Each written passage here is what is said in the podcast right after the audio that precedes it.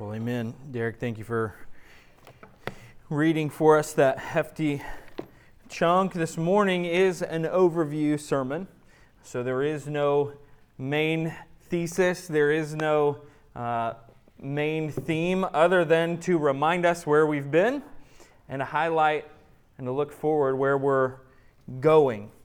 So, with that in mind, think of it as a map of a journey where we find ourselves eight chapters into the middle of a 28 chapter book. So you could say, we've only just begun. But it's a good reminder to think back where have we been? Because if you're like me, who gets to see the preaching schedule, it's been a little while since we've been in Acts. It's been a little while since I've been in Acts. And so it's a good reminder for us all, not just for you, but for me also. So I want us to look at five core themes that we see through the book of Acts. And so, before we get into these five themes, and I'll highlight them as we go, I, want us to think about what's taken place. Like, think about just the main context of the book of Acts. Derek just read in Acts chapter 1. This is an enormous new reality for the people of God. Jesus reveals himself by many proofs, Luke writes in Acts chapter 1, and he teaches them before he ascends into heaven. There's no introduction on the face of the planet that can accurately describe that moment. The second person of the Trinity raises from the dead, reveals himself to his disciples, and then gives them teachings for how they ought to live when the third person of the Trinity comes in the person of the Holy Spirit to empower them in such a way that has never been seen on the face of the earth. A power in which all of the prophets of old prophesied who Peter and Stephen pointed to from prophets like Joel, speaking about no longer will person have to go and teach person, but they'll know in their hearts this God because the Spirit has fallen on them. The Spirit has come and indwelled them. Never in the history of mankind has this happened.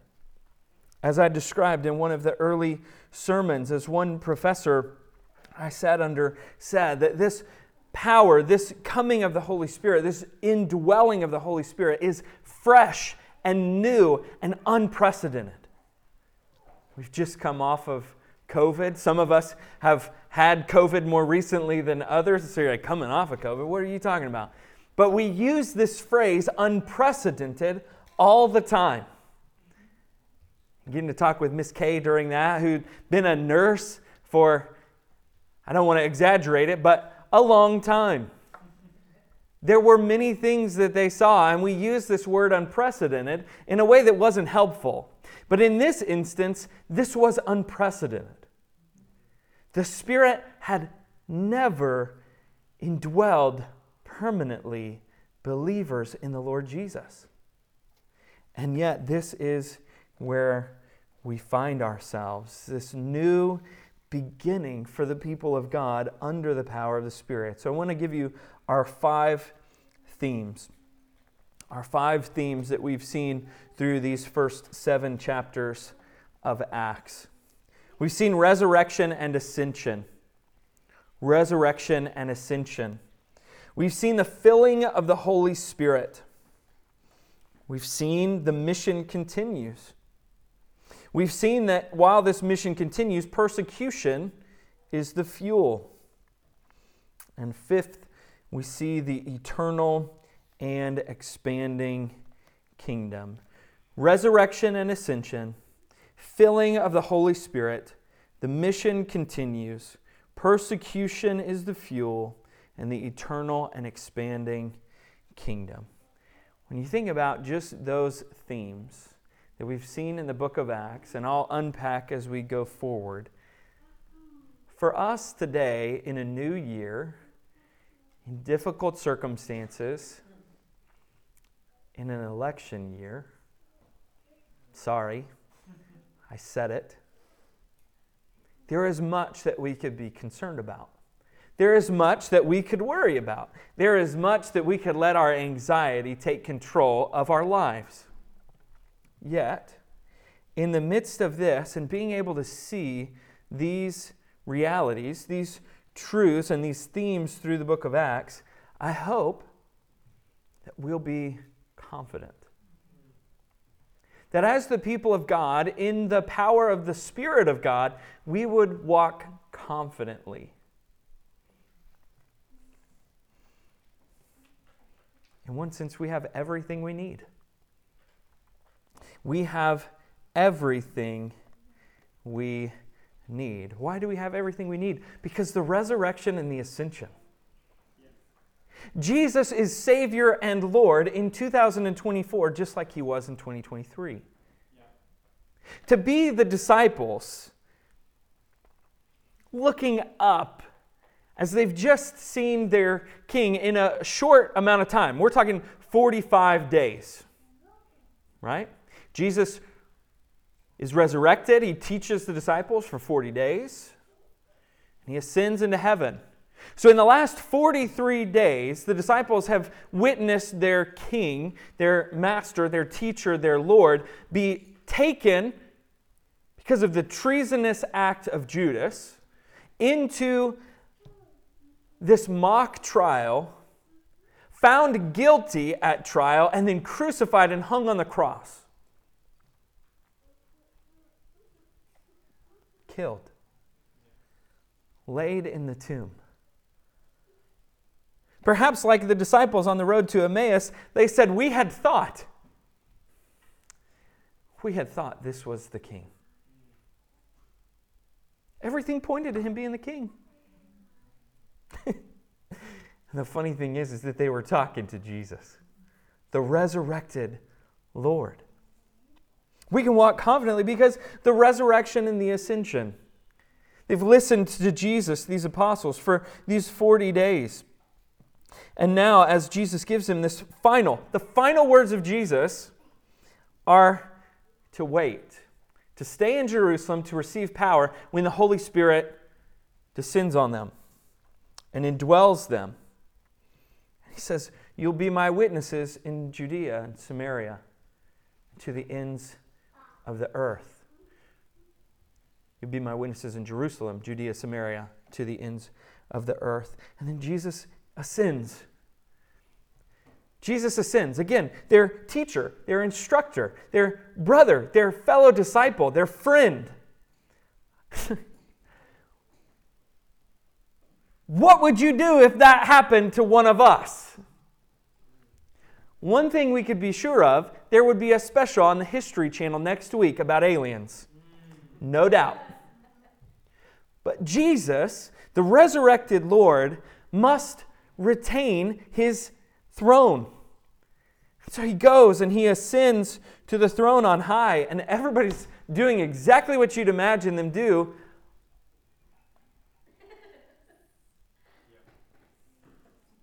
I love watching planes take off and planes land, but seeing a person just go up into heaven, that would get me on a different level. And they have to be reminded by this angel, which makes total sense. Just as he's going up into heaven, he's coming back. What's the reminder? You can walk confidently because you have the power in the Spirit, but also walk quickly.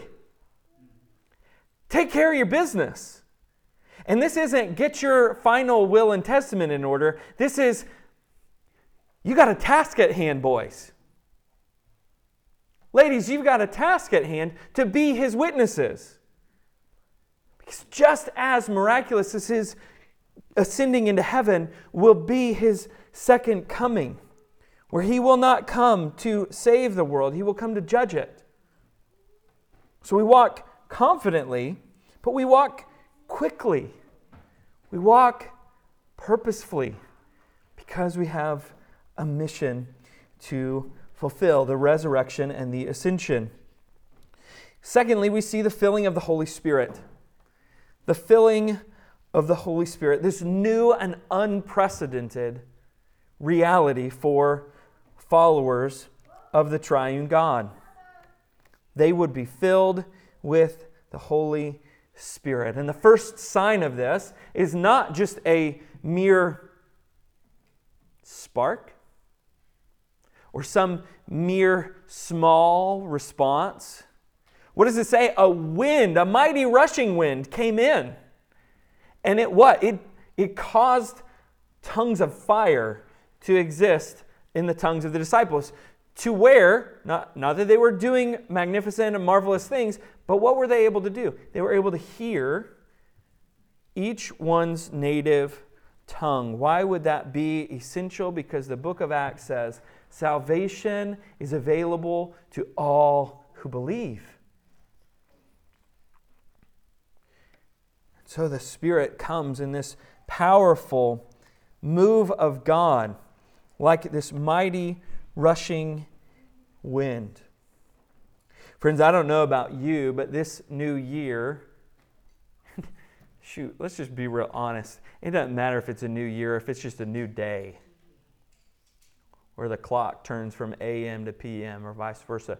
We need the powerful Spirit working in us to not just accomplish the things of God. Because if you're walking in your own strength, when I'm walking in my own strength, it's even worse than the Snickers commercial. I'm not the person that God's intended for me to be if I'm not walking in the power of the Spirit. And neither are you. And truth be told, that, that may not look that different to us. We may, even if we're being honest, find it hard to tell when we're walking in the Spirit and when we're not.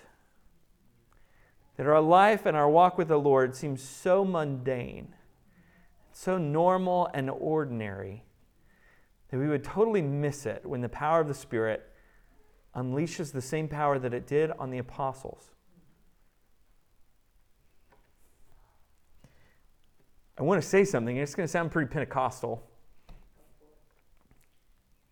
But we are talking about Pentecost here in Acts.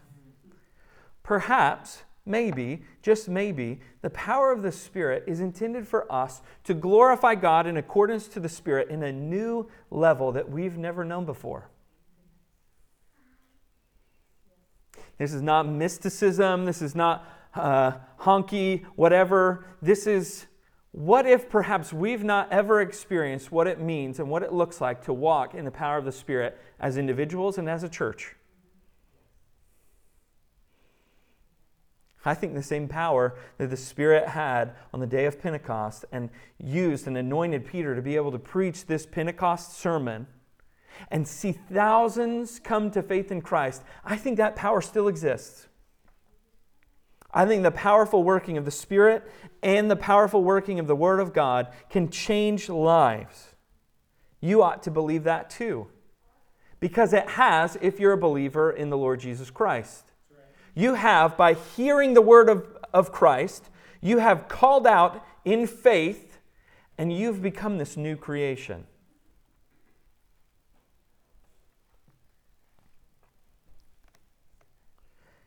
Perhaps this powerful filling and indwelling of the Holy Spirit is meant for us to do big things.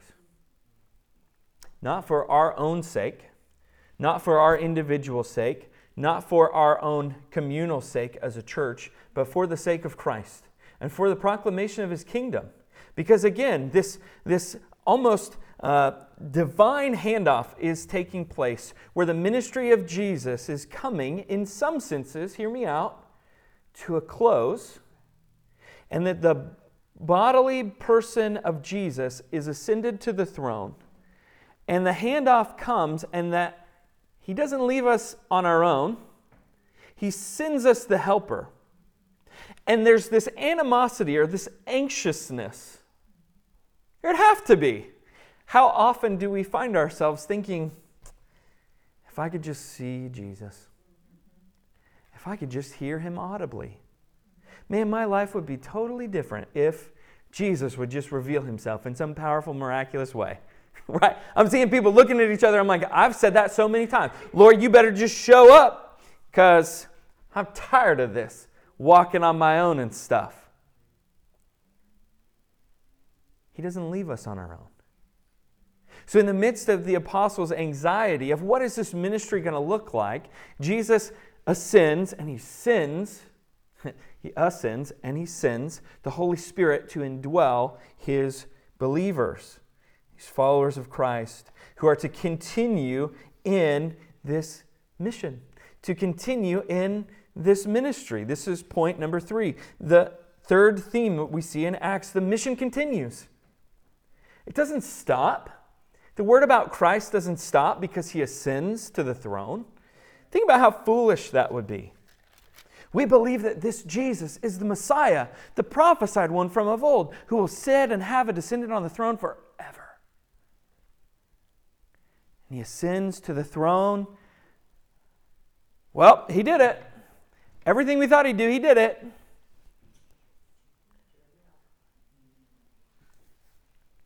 No. The mission and the ministry continues because it's faith in Christ alone that saves.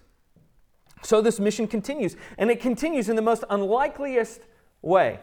Not in that Jesus is the personal representation of the work and the kingdom that is being spread, but it happens through the apostles.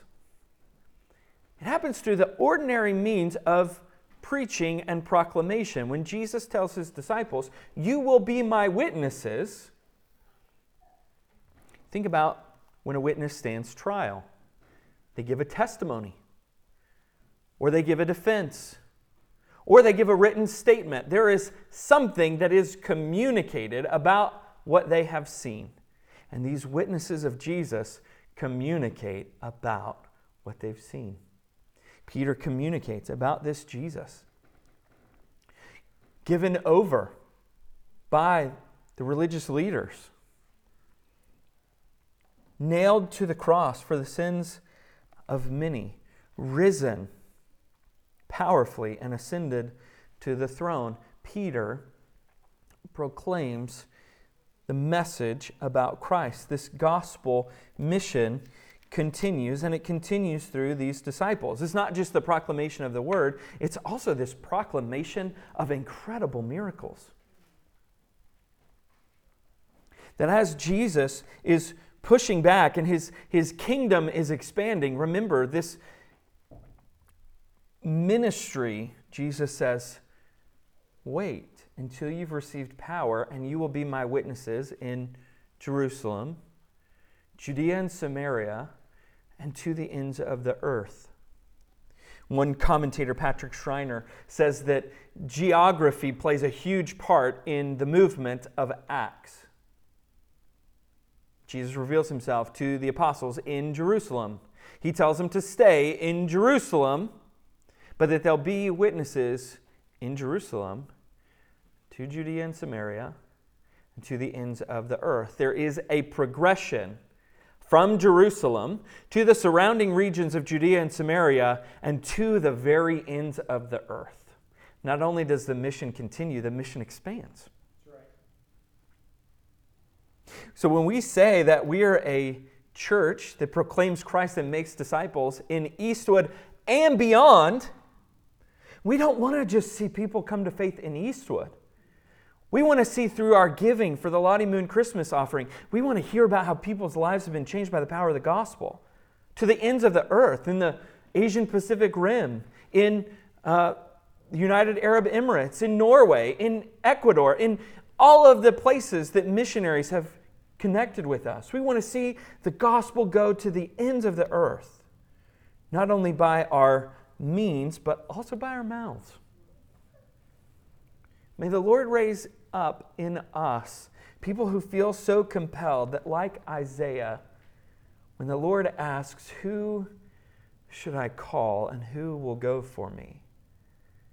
That we, as humble servants of a Savior who is risen and ascended on the throne, has empowered us and sent us with the Holy Spirit, say, Here I am. I may not look like much. I may not have much experience, I may not have much knowledge, but what I got, I'll give it to you. Here I am, send me. That the Lord would raise up in us, in our midst, those who would go and share the good news in Eastwood and beyond. Because the mission continues. The mission continues. But the mission doesn't just continue amidst thousands being saved, by these radical baptisms of hundreds of people at a given time and potlucks with more amazing food than ever. Wow, our church is doing great things. We've got parking lot attendants. They're even on walkie talkies, y'all. and praise the Lord for that.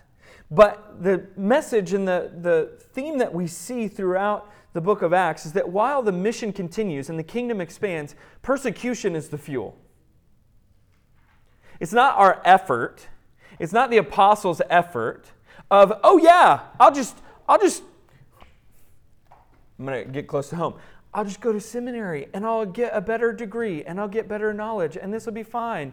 Or maybe I'll feel guilty because I don't go to seminary, so then I can't really do that. No, it's not credentials, it's not ability, it's persecution that the Lord uses for the fuel. When Peter and others are put before the chief priests in Acts chapter 4, what are they trying to do? They're trying to silence them.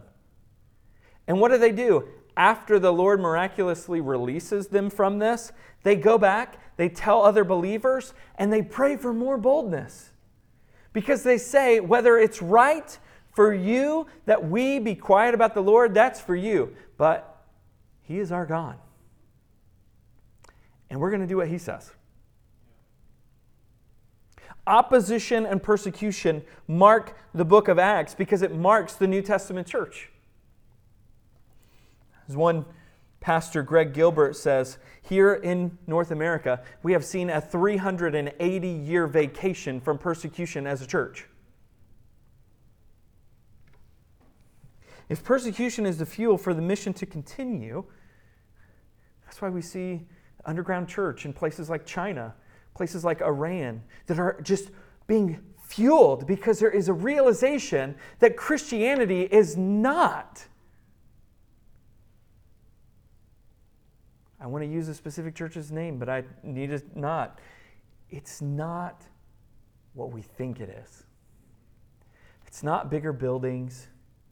It's not a 80 foot TV screen where the pastor can do his different thingamajiggets in the background. It's not being streamed on TBN. It's not any of those different things. Perhaps the Church of Jesus Christ, both in the first century and today, is one that ought to be open to persecution.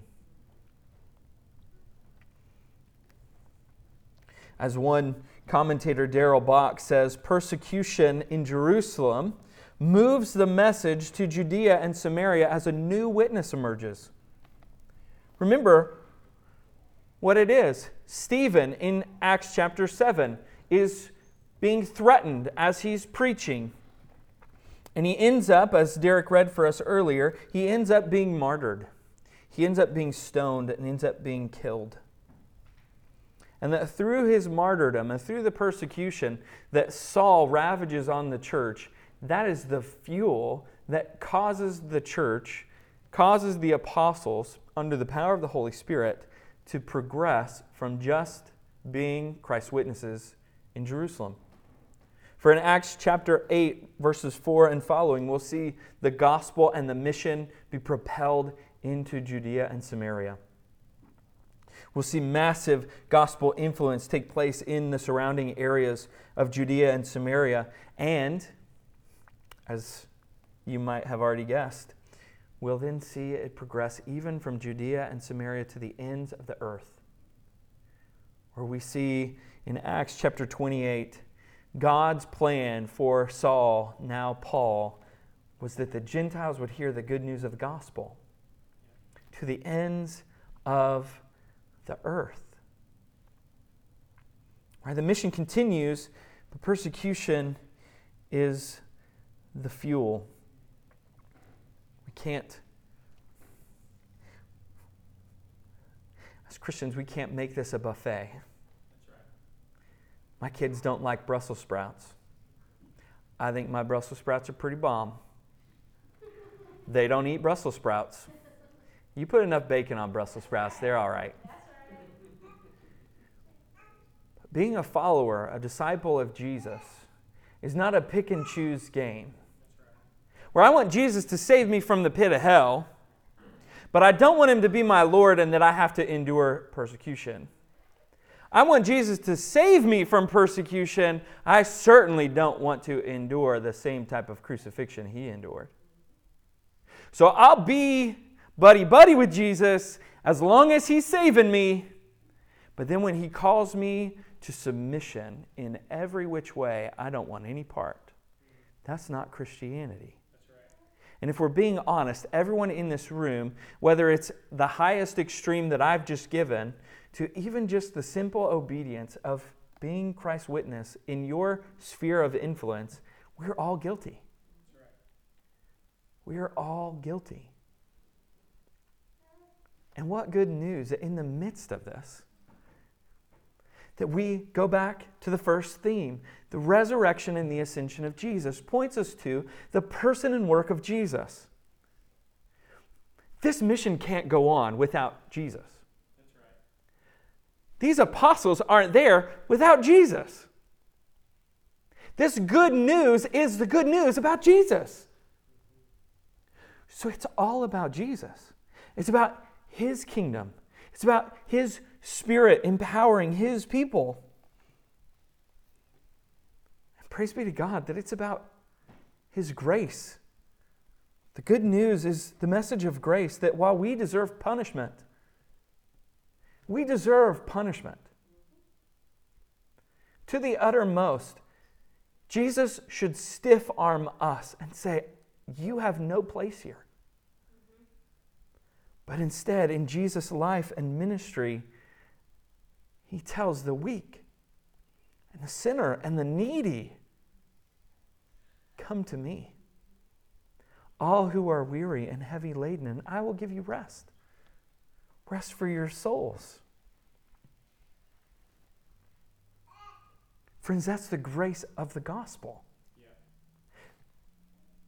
That these apostles and that Paul, this point, Saul, will go and proclaim to those who had forever been stiff armed by the Jews, by God's people. The message of the good news of Christ is that there's access to you. And the very fact that we're in this room, hearing the message about Jesus, walking with Jesus, professing faith in Jesus, is because the Gentiles now have access. You and I have access to this good news. The mission continues, but persecution is the fuel Fifth and finally, the eternal and expanding kingdom. At the end of Stephen's message, we see that Saul was the one who was collecting the coats of those who stoned Stephen. And Acts chapter 8 says that Saul was approving of it. Every indication of Stephen's death would give the people of God fear and grave concern that this mission is over. Yet, as one commentator, John Stott, says, the devil has overreached himself. His attack led to the opposite effect. Instead of smothering the gospel, it succeeds in spreading it. What do we see about Jesus? Jesus tells a parable that unless the wheat, unless the grain is put in the ground and dies, it can't bear fruit pointing to his death and resurrection many times over with his apostles, with Peter, with others, saying, I must die. The Messiah must die. He says in John's Gospel, I'll lay my life down of my own will to take it up again. The same fate of Stephen was secured in Christ's death and resurrection. While Stephen wasn't resurrected physically, bodily, because of the power of the resurrection of Jesus, because Stephen has faith in Christ the moment that he was killed. Eternity with Christ in paradise. The eternal and expanding kingdom. Friends, it's not just on earth that this kingdom will expand. This kingdom will encompass the new heavens and the new earth. Everything that we see, Christ will reign over it.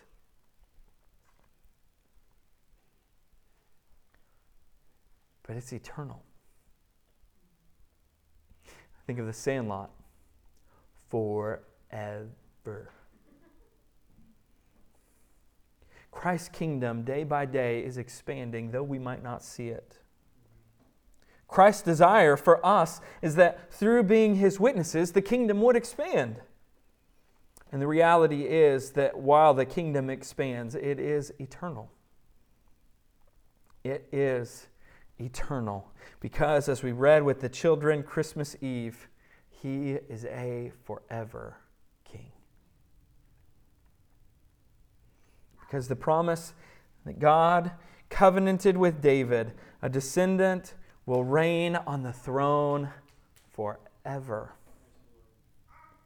We see resurrection and ascension. We see filling of the Holy Spirit. We see the mission continuing. We see persecution as the fuel. And we see, fifth and finally, the eternal and expanding kingdom. I want to give five applications, one to go with each note. Five quick application. Because of the resurrection and ascension, we ought to fix our eyes on our risen, reigning, and soon returning King.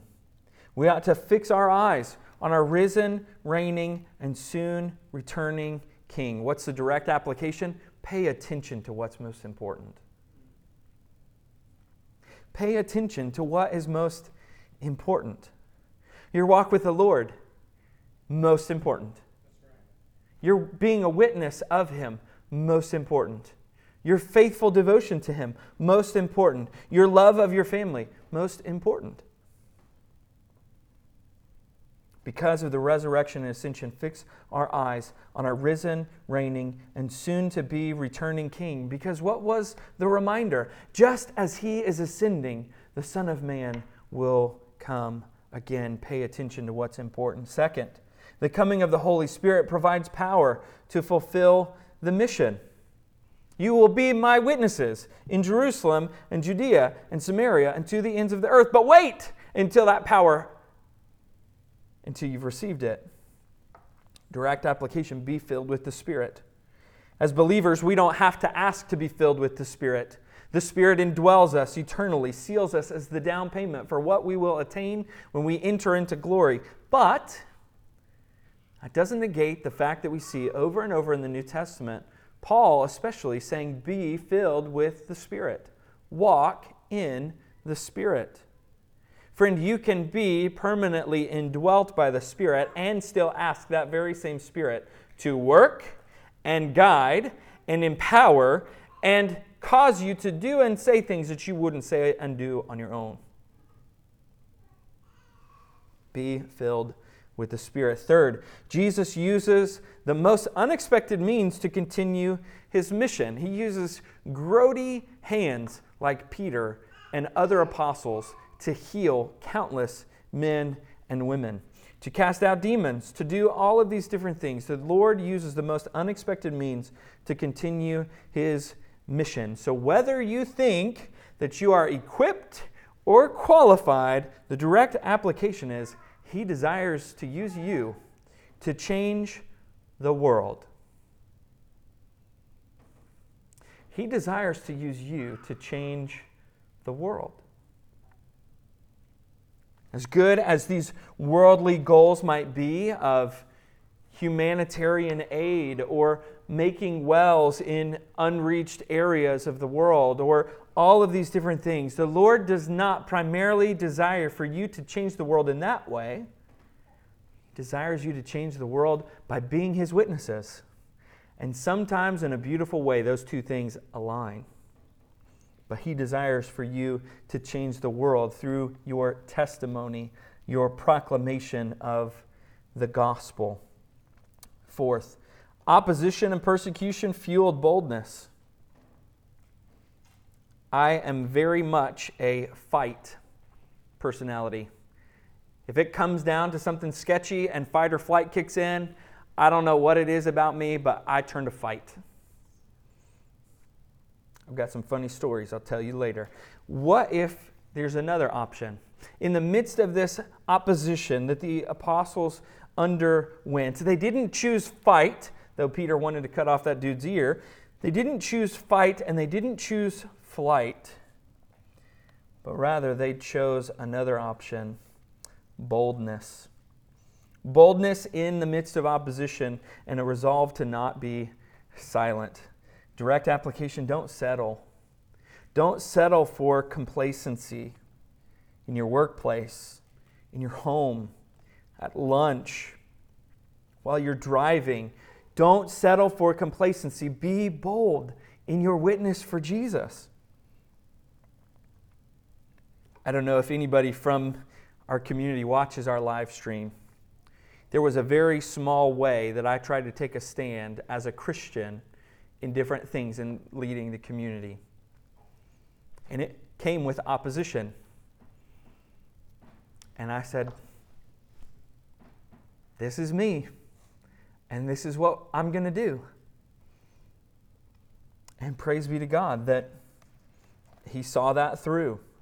Don't be complacent, thinking they don't want me to say anything in this instance anyway. I'll just be quiet. Maybe it doesn't mean a full gospel presentation like that.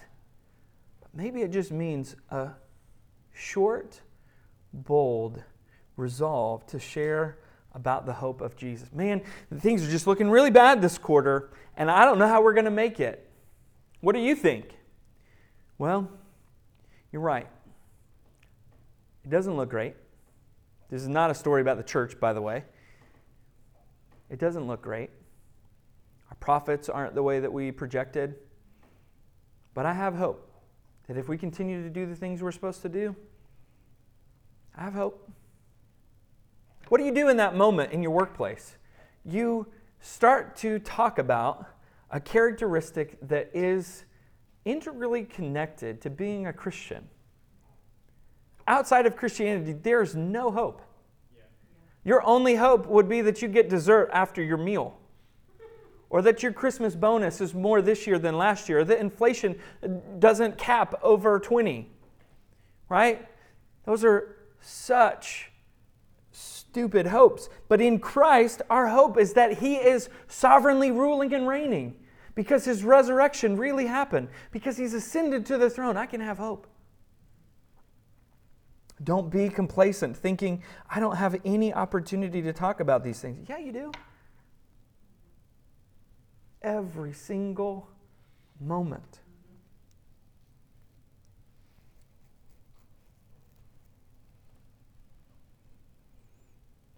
Friends, opposition and persecution fueled their boldness.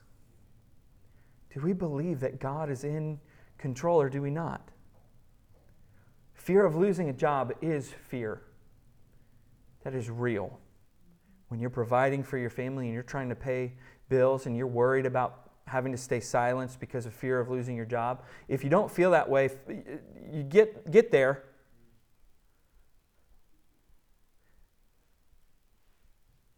Not to trivialize it, but the Lord is sovereign above all.